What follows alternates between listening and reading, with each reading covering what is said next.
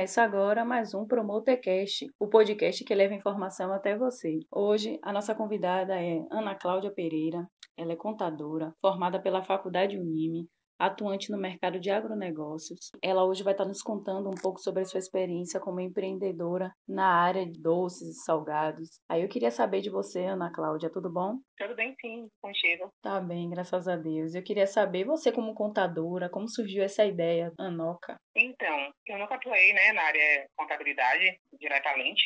Eu fui para um segmento que é hoje uma veia, área de contabilidade, porém até pouco conhecida há pouco tempo, mas que até vem ganhando algum destaque, que é a área de irrigação. E eu sempre tive vontade de empreender, não sabia muito como seria.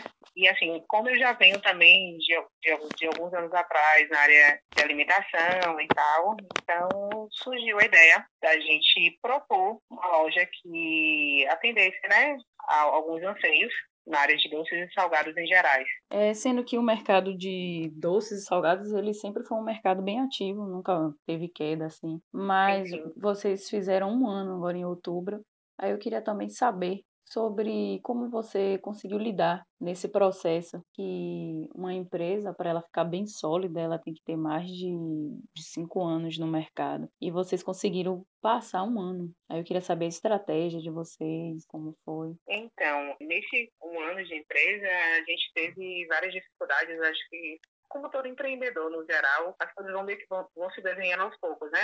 Você meio que começa e aí as coisas vão surgindo, os problemas, é, as dificuldades. E assim, esse, nesse um ano, basicamente, a gente tentou lidar com isso da melhor maneira possível. Não foi fácil, mas a gente vem a cada dia, né? Pensando sempre em novas estratégias, verificando também como é que está o comportamento do mercado, como é que as pessoas estão é, agindo também nessa questão também da pandemia e tal. Então, na verdade, a gente sempre fez um estudo, a gente tentou ver as tendências, o que estava sendo feito naquele momento, justamente para poder estar sempre se adequando e atendendo o cliente da melhor maneira possível. É, vocês focaram no cliente, na qualidade do serviço de vocês. Sim, né? Sim. Na verdade, a gente tentou realmente ver o que é que sabe, qual era o comportamento. Né? A gente está comprando menos, as coisas ficam mais restritas, então a gente realmente tentou mesmo se apenar ao que o cliente naquele momento estava é, precisando. Essa foi a nossa linha de raciocínio, até para poder passar né, por todas essas turbulências que surgiram esse ano de dois mil e vinte. Mas essas estratégias que vocês tomaram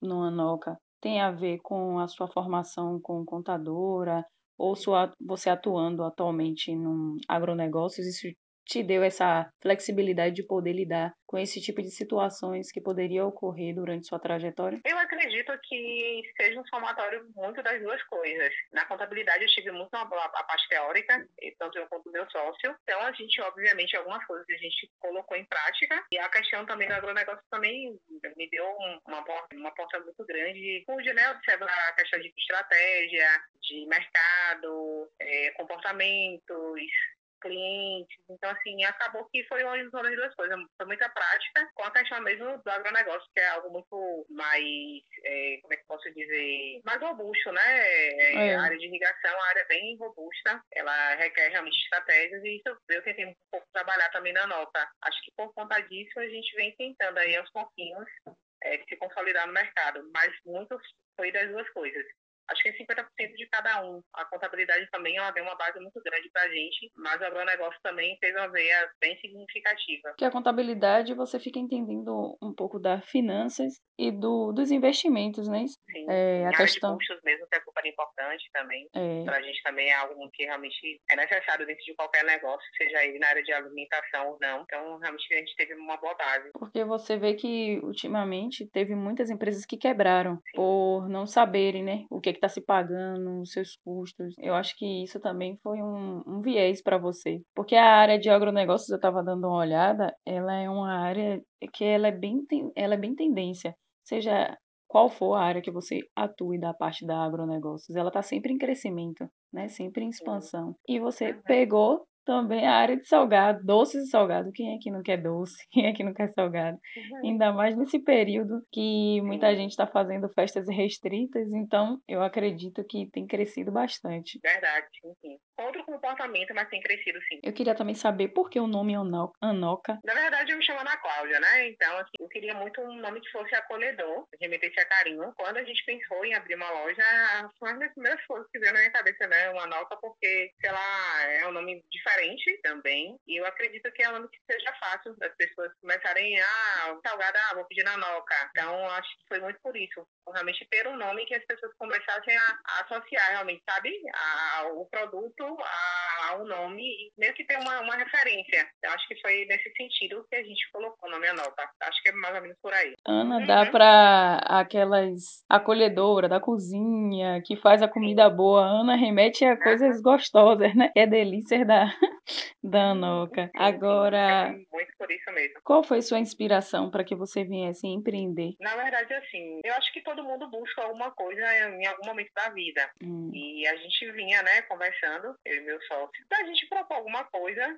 que a gente pudesse alcançar algumas pessoas no sentido de, enfim, no sentido de ter alguma coisa para poder lutar, sabe? Foi mais ou menos assim que a gente começou a desenhar a Anoca. A gente queria realmente contribuir, né, de alguma forma, para as pessoas que estavam ao nosso redor e também começar mesmo a desenhar algumas coisas que a gente sempre teve sonhos.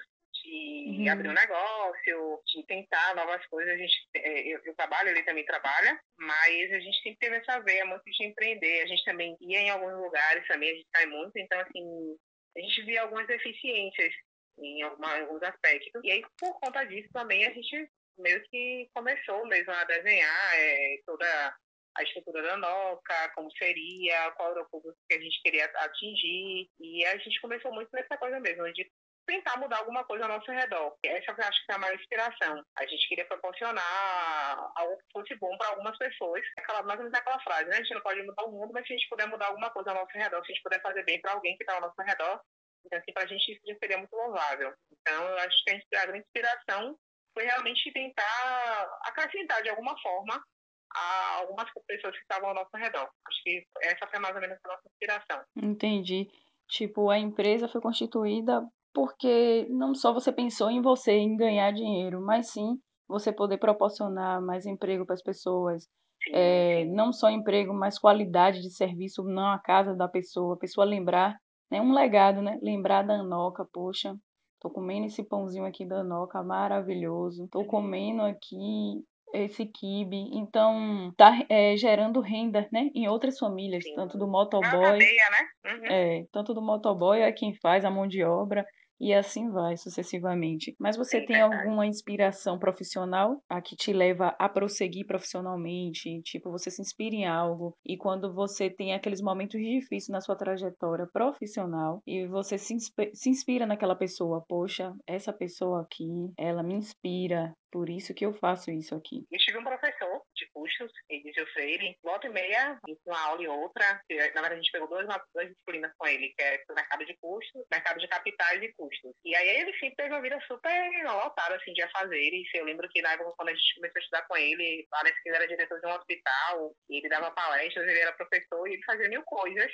E eu ficava impressionada como em vinte e quatro horas ele conseguia dormir e fazer mil coisas e fazer tão bem. Então, assim, eu acredito que muito de inspiração realmente seja o professor Edito, que é uma pessoa maravilhosa, um profissional, assim, mesmo cansado, sabe, o dia todo fazendo mil coisas, conseguia desempenhar um papel tão bonito e você via muito amor no que ele fazia. Então, assim, acho que uma das, uma das minhas referências hoje em dia é esse professor. É muito difícil você lidar com todas as adversidades do dia a dia e ainda assim fazer as coisas, fazer as coisas, fazer as coisas bem feitas. Para mim, realmente é surpreendente. Fazer, todo mundo faz, mas fazer bem feito, com amor, é, hoje em dia é complicado. Então, assim, acho que ele sempre foi uma pessoa que eu sempre me espelhei e super admirei. Porque mesmo fazendo, como eu já citei, muitas coisas, ele fazia e fazia muito bem feito. Então, eu sempre pensei, digo, eu já faço tal coisa, será que eu posso agregar mais coisas? E se eu agregar, eu vou conseguir fazer de uma forma que, que me saia bem. E ele realmente era uma pessoa que eu ficava, fiquei super encantada, assim. O amor como ele fazia as coisas, a forma como ele fazia as coisas. Eu acho que é inspiração para qualquer profissional. Era um profissional maravilhoso. É uma pessoa que eu vou levar para minha vida toda como inspiração. Isso é muito bom. E qual o recado que você deixa para a galera que está começando a investir ou pensa em investir em algo? Não desistam. É muito difícil, muito, muito difícil. É, o início, então, a gente às vezes pensa que não vai dar conta, às vezes acha que a coisa não vai para frente. Empreender nunca foi fácil. E se fosse fácil, todo mundo faria, né? Eu acho que teria, sei lá, de dez pessoas, oito seriam empreendedores. Verdade. Mas, assim, quem realmente dispõe a fazer, que realmente persista, tente fazer da melhor maneira possível, se doe, vista mesmo a camisa do que você está fazendo, porque eu acho que quando a gente faz qualquer coisa, existe um pedaço da gente naquilo ali, entendeu? É, então, assim, é muito importante quando você consegue colocar características que são suas e as pessoas veem isso como uma coisa positiva. Fácil realmente não é, a gente às vezes se pega pensando que de fato era aquilo que a gente deveria fazer, que aquilo era o momento, mas a gente nunca vai saber se a gente não tentar. É, talvez não dê certo na primeira vez, mas assim, vamos para a segunda, vamos para vamos para a terceira. O que a gente não pode realmente é parar no meio do caminho. Ainda que não dê naquele momento, em algum momento a gente vai conseguir. Talvez não seja aquele negócio de primeiro, mas vá tentando, que uma hora você acerta. Acho que empreender hoje em dia é muito de você começar mesmo a, sabe, visualizar o que é que você quer, mas também o, o que é aceitável para o mercado, né? Porque ainda existem essas duas coisas que são diferentes, né? Verdade. Mas é mesmo persistir e se dedicar ao máximo. Foi muito bom, né? Compartilhar esse momento contigo, essa experiência maravilhosa. Você é uma visionária, teve vários nichos. E eu queria que você falasse sobre sua página, porque a galera vinha estar seguindo, vinha estar pedindo, né? As encomendas agora de Natal. Que legal.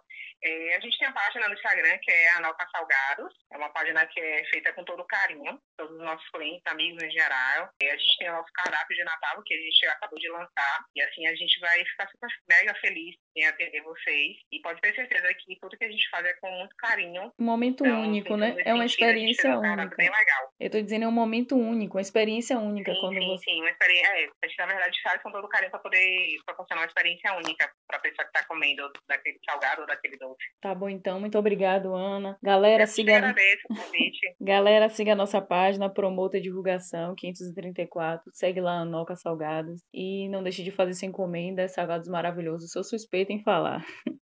Obrigado. Tchau, tchau. Tchau, tchau. Obrigada. Termina agora mais um Promotecast.